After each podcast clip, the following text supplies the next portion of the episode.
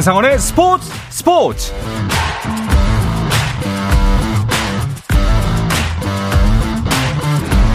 스포츠가 있는 저녁 어떠신가요? 아나운서 한상원입니다. 오늘 하루 이슈들을 살펴보는 스포츠 타임라인으로 출발합니다.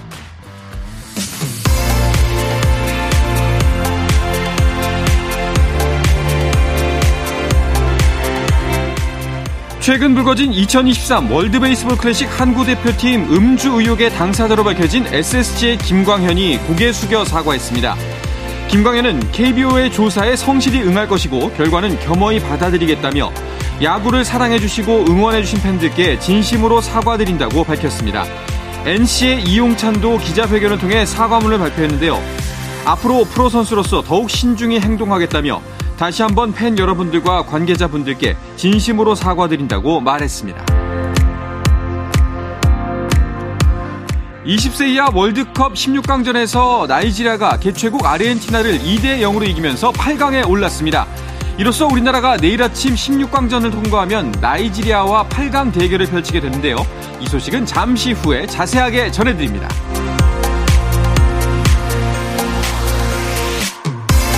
미국 메이저리그 샌디에고 파드리스 김하성이 마이애미 말린스와의 경기에서 3타수 무안타에 그치며 10경기 만에 연속 안타 행진이 멈췄습니다.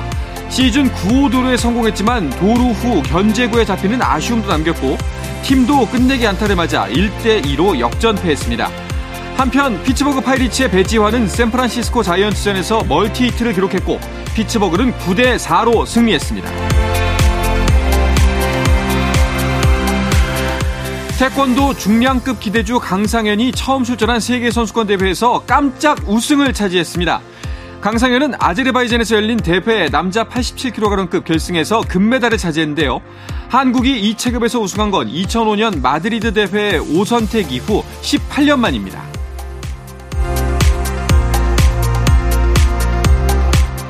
한국 여자 야구 대표팀이 2023 아시아 야구 연맹 여자 야구 아시안컵 동메달 결정전에서 홍콩을 14대4 5회 콜드게임으로 완파하고 2017년 초대 대회에 이어 두 번째 동메달을 목에 걸었습니다. 한국 여자야구는 이번 대회 4강에 들며 세계선수권 대회격인 세계야구 소프트볼 연맹 여자야구 월드컵 출전권을 따냈습니다.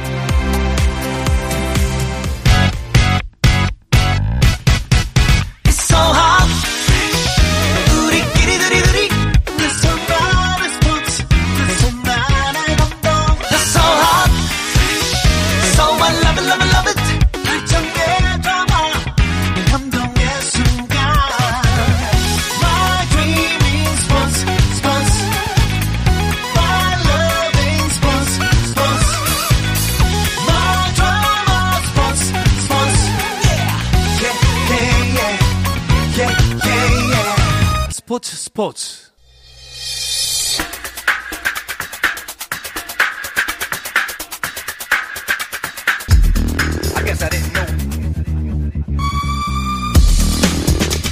영국과 한국으로 가는 이원 축구 방송 이건 김정용의 해축 통신 시작합니다. 먼저 풋볼리스트 김정용 기자와 인사 나누겠습니다. 어서 오십시오. 안녕하세요. 김정용입니다. 반갑습니다. 영국에 있는 이건 기자도 연결합니다. 이건 기자 안녕하세요.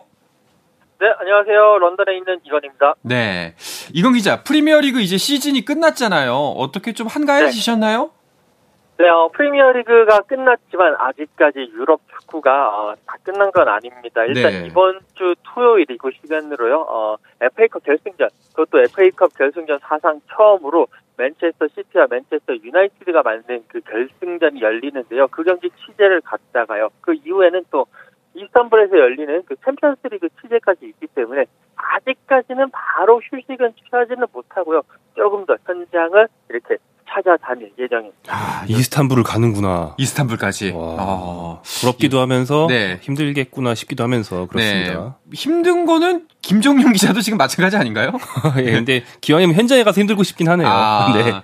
뭐 20세의 월드컵도 지금 계속 챙겨보셔야 되는 상황이잖아요. 네, 그렇습니다. 현재 16강이 진행 중이고요. 대한민국이 16강에 올라서 내일 새벽에 경기를 하기 때문에 네. 8강 진출을 좀 염원하면서 계속 새벽에 이제 일을 해야 되는 그런 상황입니다. 아, 여전히 바쁘신 것 같습니다. 그, 오늘 그 16강전 잉글랜드 대 이탈리아의 경기 있었는데 영국에서도 관심이 몇, 컸을 것 같아요. 네, 아무래도 그 잉글랜드 선수들이 지금 16강까지 올랐기 때문에 특히나 그 이탈리아를 상대로 16강에 어, 도전을 했습니다. 그런데 어, 사실 이 대회 자체에 대해서 잉글랜드가 그렇게 큰 관심은 가지고 있지 않습니다. 네. 이하 월드컵이다 보니까 아직 어린 선수들 결과보다는 어떤 과정이라든지 이런 것에 관심을 가지고 결과는 떨어져도 괜찮다 라는 그런 생각을 가지고 있었는데요. 아쉽게도 어, 잉글랜드 입장에서는 이탈리아에 2대 1로 지면서 어, 뭐 조금 아쉬움을 남겼는데 그래도 이제 잉글랜드 현지에서는 그래 어린 선수들 가서 좋은 경험했고 예전에 그 잉글랜드가 우리나라에서 열린 대회에서는 우승을 했는데 그때도 그 이제 결승전 정도 돼서야 기자들 파견하고 했을 정도로 그렇게 어... 관심이 없었기 때문에 어 그냥 잘 싸우고 돌아올 것이다. 뭐 좋은 경험했다. 정도로 의미를 그냥 그 정도만 얘기를 하고 있는 그런 현실입니다. 오, 뭐 바람직해 보이기도 하고요. 그리고 뭐 소위 뭐 세계 최고의 리그를 갖고 있는 나라다라는 약간 그 여유, 자부심 같은 것도 좀 느껴지기도 하네요. 네, 뭐 축구라는 한 종목에 쏟을 수 있는 관심의 한계량이 있을 텐데 아. 자기네 나라 리그에 네. 관심을 정말 많이 쏟고 있으니까 네. 이런 유소년 대표팀까지는 좀 힘든 것 같기도 하고요. 음. 어느 정도냐면 우리나라는 U20 월드컵 한다고 하면 네. 다 내줄 텐데 첼시가 그 첼시의 원래 U20 월드컵 에이스인 추쿠에메카라는 선수가 있는데 안 보냈어요. 어... 우리 최종전까지 써야 된다. 그래서 8강 가면은 뛸 수 있는 일정이었거든요. 네네. 네, 결국 이제 추쿠에메카 선수는 뛸 기회 없이 동료들이 거기까지 가지 못했다. 그렇군요. 자, 근데 이제 우리 입장에서는 사실 그 아르헨티나와 나이지리아의 경기가 더 눈길이 갔던 건 사실이에요. 네, 한국이 8강에 진출할 경우에 상대팀이기 네. 때문입니다. 이제 나이지리아가 아르헨티나를 꺾었어요. 네, 그러면서 8강에 갔는데 약간 좀 이변이라고 볼 수도 있겠지만 음. 사실은 아르헨티나는 이번 대회 남미 예선부터 원래 탈락했다가 그랬었죠. 예, 개최국 자격을 뒤늦게 얻으면서 갑자기 참가하게 된 그런 팀이고요. 나이지리아는 대대로 연령별 대표팀에서 굉장히 강했던 팀입니다. U20 월드컵은 준우승만 해봤지만 U17 월드컵이나 이제 23세가 하는 올림픽 뭐 저가 저, 저 정도 혹은 저 정도보다 나이가 좀 많으신 분들은 96년 애틀랜타 올림픽에서 정말 좋은 모습으로 금메달을 그 음. 땄던 나이지를 기억하고 있거든요. 대대로 잘했던 팀이기 때문에 네. 굉장히 매섭습니다. 자, 우리가 만약에 이제 내일 새, 새벽이죠. 내일 아침 이른 아침에 경기에서 이기고 8강전에 진출하게 된다면은 나이지리아를 만나게 됩니다. 자, 그에 앞서서 에콰도르와의 16강전 새벽 6시에 펼쳐질 텐데 이 경기는 어떻게 예상하시나요? 어, 일단 에콰도르가 우리가 이제 좀 에콰도르를 상대로 좋은 기억을 가진 적이 있습니다. 그 4년 전 폴란드에서 열렸던 어, 경기였죠. 4강전에서 에콰도르를 만났는데 그 당시에 많은 분들이 기억을 하고 계실 거예요. 그 이강인 선수가 갑자기 이렇게 드리븐 드리븐 하다가 갑자기 킬 패스를 프리킥으로 찔러주고 최준 선수가 골을 넣으면서 결, 그, 그게 이제 결승골이 되어서 아, 한국이 1대 0으로 승리하면서 결승전에 올랐던 기억이 있는데 어, 그 기억을 떠올린다면 우리가 충분히 에콰도르는 음. 꺾을 수 있다라고 생각을 할 수 있습니다. 다만 이 에콰도르가 이제 그 조별 조별 리그에서 2승 1패를 차지를 했는데요. 피, 피지에게 9대 0으로 승리하는 등 한 번을 하면 걷잡을 수 없이 어, 이렇게 올라오는 팀이기 때문에 그런 상승세를 어떻게 제어해 줄 것이냐 이것이 가장 큰 관건이 되지 않을까 싶습니다. 네, 다시 한번 그 4년 전의 승부를 다시 펼쳤으면 좋겠긴 하겠는데 사실 실질적으로 우리 현재 전력이 좀 좋진 않아요. 네, 그러니까 원래 대회, 대회에 참가한 대한민국의 전력은 괜찮습니다만 네. 지금 악재가 한 두 가지 정도 있습니다. 한 가지는 이제 박승호 선수, 음. 스트라이커 음. 박승호 선수가 큰 부상을 입어서 조기 귀국을 했어요. 그러면서 두 명 갔던 스트라이커 중에서 이영준 선수만 남아 있습니다. 네. 박승호 선수는 앞서 온두라스전에서 골을 넣고 그 대, 뒤에 부상을 입었기 때문에 한국이 지금 득점원이 박승호 외에 확실하지 않은 상황에서 네. 뭐한 골에 넣은 선수의 이탈은 좀 타격이라 하겠고요. 또 하나는 이제 이동 문제인데요. 대회 주최 측인 피파가 전세기를 제공해서 이제 국내 이동을 대, 어, 개최국 내 이동을 책임지는데 전세기가 제때 뜨지 않아서 하루 늦게 갔어요. 음. 그래서 이제 좀 체력적인 문제, 어, 여독을 푸는 체력적인 문제가 좀 있을 것 같습니다.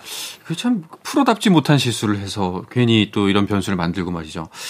자, 어쨌거나 저쨌거나 이제 8강의 16강전 경기들이 많이 치러졌고요. 8강에 오를 나머지 두 팀도 또 정해졌죠. 네, 브라질과 콜롬비아입니다. 브라질은 티니지에 4대 1로 이겼고요. 콜롬비아는 슬로바키아에 5대 1로 이기면서 네. 역시 남미에서 열리는 대회, 어, 음. 남미 강세를 좀 이어갔는데 개최국 아르헨티나는 아까 말씀드린 것처럼 원래 남미에선 떨어졌던 팀이고 어, 남미 예선에서 우승했던 팀이 브라질, 3위를 했던 팀이 콜롬비아입니다. 역시 잘 나가고 있고 브라질 같은 경우에는 뭐 일찌감치 첼시가 영입한 안드리 산투스라는 미드필더도 있고요. 상당히 멤버가 화려한 그런 네. 팀이라서 좀 기대를 많이 받고 있습니다. 그렇군요. 자, 내일도 저희가 이제 국내 축구 소식 전해드릴 텐데 내일 소식에는 꼭 우리가 8강전에 진출했다, 나이지리아와 붙는다 라는 소식을 전해드릴 수 있었으면 좋겠습니다. 자, 그런데 이건 기자, 그 손흥민 선수가 며칠 전에 귀국을 했습니다. 그런데 이건 기자는 같이 안 오셨나요? 네, 뭐 제가 소대도 말씀을 드렸지만 일단 FA컵 결승전 그리고 챔피언스리그 결승전이 있기 때문에 손흥민 선수와 함께 같은 비행기를 타고 가고 싶었지만 아, 그 취재 일정들 때문에 같이 못했고요. 이번 여름에는 어, 아직까지는 한국에 갈 어, 그런 일정은 아직 불투명한 그런 상황입니다. 아, 좀 아쉽습니다. 그 손흥민 선수 프리미어리그 마지막 경기에서 공격 포인트도 기록을 했고 승리의 기쁨도 맛봤지만 어, 사실상 참 아쉬움이 많이 남아요. 네, 손흥민 선수는 시즌 최종전에서 해리케인 선수에게 도움을 제공했습니다. 그러면서 팀이 4대1로 승리를 했지만 결국엔 토트넘은 유럽 대항전 나가지 못했습니다. 음. 왜냐하면 경기 전에 토트넘보다 위에 있던 팀이 에스턴 빌라인데 네. 에스턴 빌라가 패배하고 손, 어, 토트넘이 이겨야 순위를 바꿀 수 있었거든요. 근데 애스턴 빌라가 경기 초반부터 브라이턴 상대로 앞서가다가 결국엔 역전당하지 않고 이겼어요. 네. 그러면서 40일 그 동시에 열린 그 90분이 그렇게 박진감 넘치진 않았고 음. 에휴 안 되는구나 이런 기분으로 그냥 90분을 볼 수밖에 없었고요. 손흥민 선수는 도움을 기록했고 해리 케인이 최종전 멀티골을 넣으면서 30골 고지를 밟으면서 굉장히 좋은 시즌을 보냈지만 득점 순위에선 2위입니다. 1위 음. 엘링 홀란이 있으니까요. 그렇죠. 아, 참, 그 시즌 중반 무렵쯤, 초반 중반 무렵쯤에 뭐, 3위, 4위 수성해야 된다, 5위 수성해야 된다. 근데 결국 8위까지 떨어져서 참 아쉬운 시즌을 보내는 것 같습니다. 이건 기자는 이 마지막 경기 현장에서 취재를 하셨죠? 네, 어, 리즈의 홈인 엘런드 로드에 가서 어, 토트넘의 승리 하지만 아쉬움 가득한 표정을 직접 보고 왔습니다. 아. 일단 뭐 말씀해 주신 대로 토트넘이 4대 1로 승리를 했는데 어, 이 경기에서 가장 좀 주목해야 될 그러니까 약간 좀 가슴 뭉클했던 장면은 루카스 모우라 선수가 어, 후반 추가 시간에 팀의 네 번째 골을 넣었습니다. 이제 루카스 모우라 선수가 이 경기를 끝으로 토트넘을 떠났는데 그 골 어, 뭐, 거의, 어, 이제 브라질 선수니까 네이마르라든지 호나우딩유를 그 빙의한 그런 골을 보여주면서 선수들을 대신해서 골을 넣었는데 그 이후에 토트넘 선수들이 다 와가지고 이 모우라 선수를 들어 올리면서 뭐 이렇게 애기 들어 올리, 들어 올리면서 상당히 축하해주는 모습이 상당히 인상적이었고 뭉클했습니다. 경기 후에 이제 손흥민 선수 잠깐 만나봤는데요. 어, 이번 시즌 상당히 좀 어려웠고 아쉬움이 음. 많이 남는다.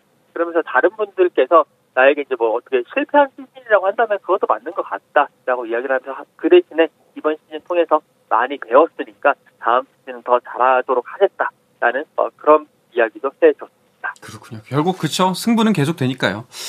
자 이렇게 해서 프리미어리그 시즌이 모두 마쳤습니다. 최종 순위도 궁금합니다. 정리를 한번 해주시죠. 네 우승팀은 맨체스터 시티 결국엔 네. 역전 우승을 해냈습니다. 야. 그리고 막판까지 1위였던 아스널이 아쉽게 2위로 밀리면서 우승을 놓쳤고요.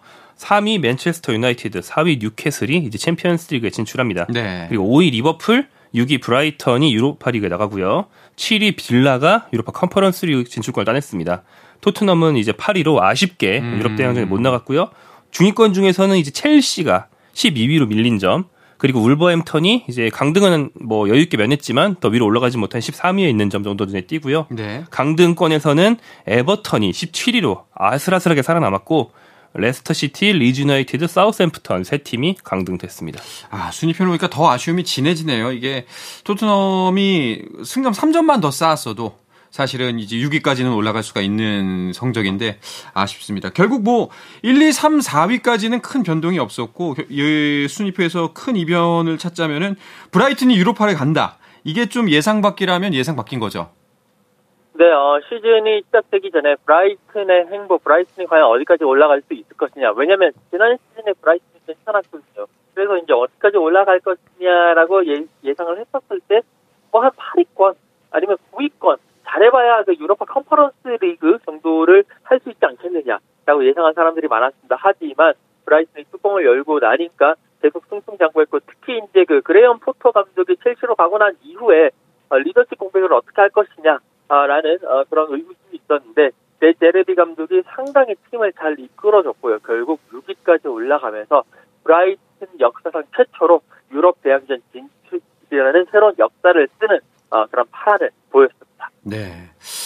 자, 뭐 국내 팬들 입장에서는 토트넘이 8위까지 그 떨어지면서 유럽 클럽 대항전까지도 못 나가는 게 굉장히 큰 충격일 것 같은데 어떤가요? 아, 현지에서도 이거는 의외긴 하죠. 음. 손흥민 선수가 합류한 뒤에 네. 토트넘이 굉장히 오랜 시간이 지났는데 유럽 대항전 못 나가는 게 처음입니다. 음. 네. 손흥민 선수 개인적으로는 앞선 팀인 레버쿠젠 때부터 계속 나갔거든요. 어, 그렇죠. 10년 만이에요. 예. 네. 그러니까 손흥민 선수가 이제 리그만 전념하는 게 10년 만이니까 개인적으로도 굉장히 좀 생소한 너무 음. 한가한 그런 시즌이 될 거고 네. 토트넘 입장에서도 굉장히 부진한 것이 맞기 때문에 리빌딩을 좀 크게 해야 될 것 같습니다. 그래서 방출도 많이 하고 영입도 많이 할 것이다.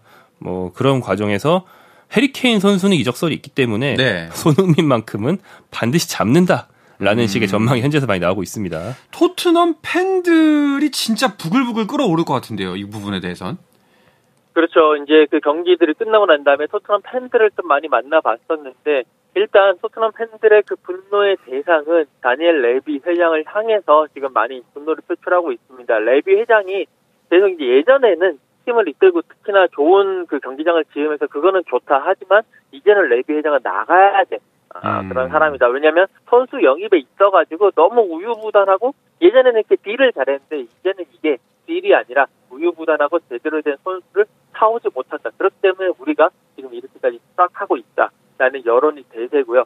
경기할 때마다 특히 마지막 쪽으로 갈 때마다 경기 중에 어, 토트넘 팬들이 어, 우리는 레디아웃 아, 레비 회장의 퇴출을 원한다라는 노래를 계속 부르면서 음. 그게 하나의 토트넘의 문화가 되는 어, 그런 모습도 보여주고 있습니다.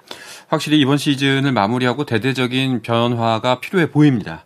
자, 그나마 좀 위안이 되는 거는 그 손흥민 선수가 이, 번 시즌 그 game changer 부문 6명의 후보 안에 들었다면서요? 네, game changer라는 약간 생소하실 수도 있지만 네. 네, 이렇게 경기 양상을 바꿀 수 있는 그런 선수를 선정해서 주는 이제 개인상 부문이 있습니다. 여기 손흥민 선수가 후보에 들었고요. 토트넘에는 벤탄쿠르도 있었습니다. 그리고 음. 맨시티의 엘링 홀란과 리아드 마레즈, 아스널의 넬슨, 에버턴의 조던 픽포드 이렇게 여섯 명의 선수가 후보에 올라 있는데 사실은 뭐 이 중에서 수상 가능성이 높다고는 하기 힘들어요. 그렇죠. 면면이 화려하네요. 네, 워낙 화려해서. 네. 근데 이제 그래도 가능성은 꽤 있다. 왜냐하면 홀란 같은 선수는 뭐 MVP나 다른 부분으로 빠질 수 있기 때문에 음... 네. 그런 여러 가지 구도를 좀 종합해 봐야 되니까 가능성은 네. 어느 정도 있는 것 같습니다. 자, 그리고 EPL에서 또 한 가지 좀 짚어볼 만한 점이 이제 첼시가 12위로 시즌을 마치게 됐는데 결국 포체티노 감독이 부임을 하게 됐네요. 네, 그렇습니다. 첼시 29일에 공식 발표를 했습니다. 뭐 이제 그 마우리시오 포체티노 감독 부임은 사실 기정사실화 돼 있던 상황이었고 언제 공식 발표를 하느냐 여기에 이제 뭐 초점이 맞춰졌는데 결국 어, 시즌 최종전이 끝나고 난 이후에 바로 오피셜을 올렸습니다. 첼시와 포체티노 감독 일단 2년 계약을 맺었고요. 여기에 1년 추가로 연장할 수 있는 그런 계약을 맺었다고 합니다. 뭐 아시다시피 포체티노 감독은 어, 토트넘에서 손흥민 선수와 함께 챔피언스리그 결승까지 진출하는 쾌거도 이뤄냈고요. 그리고 이제 어, 파리 생제르맹에서도 어, 선수들을 이렇게 지도한 경험이 있습니다. 첼시로 온 만큼 손흥민 선수와의 어, 사제 시간 대결도 앞으로 큰 관심을 끌 것 같습니다. 네. 포체티노 감독이 이제 첫 번째 부임에서의 임무가 방출이라고 하더라고요. 네, 어, 서, 첼시는 지금 선수단이 너무 비대해서 음... 오히려 힘든 상황인데 선수가 적어서 문제 문제지 큰 게 왜 문제냐 이렇게 좀 생각하실 수도 있는데 첼시 너무 많아서 너무 많아요. 라커룸에 자리가 부족해서 확장 공사를 해야 될 정도였다고 어... 하고 이러면 어떻게 되냐면 경기는 고수하고 훈련 때부터 11대 11로 훈련을 하면 음. 22명 외에는 못 뛰잖아요. 네. 나도 스타인데 저기 못 뜬다고 이미 훈련 때부터 기분이 나쁜 선수들이 즐비하게 되는 거예요. 어... 사기가 떨어지거든요. 그래서 어, 첼시에서 이번 시즌 막판을 이끌었던 램파드 감독 대행이 나가는 마당이니까 솔직히 말하는데 우리 팀 선수 너무 많다. 음. 나보다 좋은 감독이 와서 싹 쳐내고 이런 식의 말을 하고 갔어요. 네. 그래서 지금 방출부터 많이 해야 됩니다. 참 구단에 돈이 많은 것도 문제네요. 그렇습니다. 예. 네. 알겠습니다. 프리미어리그 시즌은 이제 끝났지만 영국 팬들의 축구 시즌은 아직 끝나지 않았습니다. 맨체스터 더비가 기다리고 있는데요. 이야기는 잠시 쉬었다가 와서 자세하게 나누겠습니다.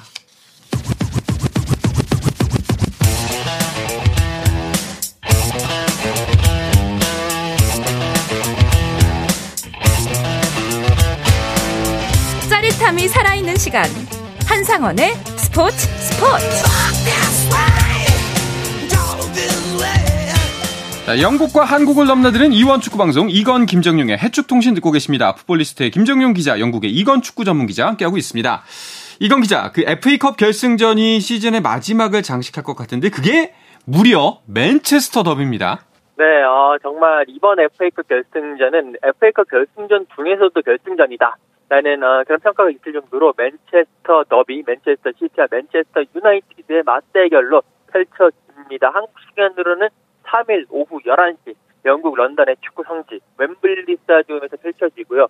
어, 이 FA컵이 1871년에 시작이 됐습니다. 어. 152년 정도의 역사를 가지고 있는데, 네. 그럼 이제 중간에 전쟁을 빼면 약한 140회 정도 그 정도의 결승전이 어, 열렸는데요. 이 그 결승전 중에서 맨체스터를 연고로 하고 있는 두 팀이 격돌하는 것은 이번이 처음입니다. 그렇기 때문에 지금부터 많은 언론들이 여기에 대해서 계속 보도를 하고 있고 여러 가지 이슈들을 만들면서 어, 많은 관심을 여기에 쏟아붓고 있습니다. 네. 두 팀 모두 뭐 우승에 대한 확실한 이유는 갖고 있죠. 네, 뭐 다, 물론 그냥 FA컵 우승도 그 자체로도 소중한 것이기 때문에 동기부여는 네. 무조건 되겠지만 두 팀 모두 다관왕을 노리고 있다라는 공통점이 음... 있습니다. 맨시티는 어, 이미 프리미어리그 우승을 했고요. FA컵 결승전 일주일 뒤에는 챔피언스리그 결승전에도 진출해 있습니다.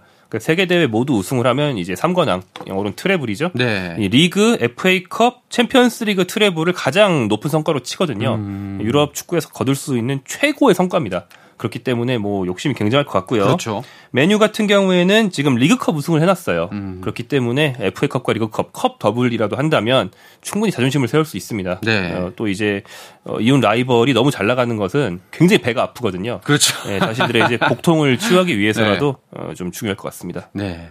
뭐 우리나라도 이제 어 LG와 두산이 서로가 우승하는 건 꽤 싫어하잖아요. 아, 네. 네. 잠시를 연고로 두고 있으니까요. 내 손으로 막을 수 있다면 그렇죠. 더없이 좋죠. 자, 그래도 뭐 맨체스터 주민들은 신날 것 같아요. 일단 굉장히 축제 분위기일 것 같은데 뭐 응원하는 팀은 다르지만 맨체스터 들썩들썩 하겠는데요?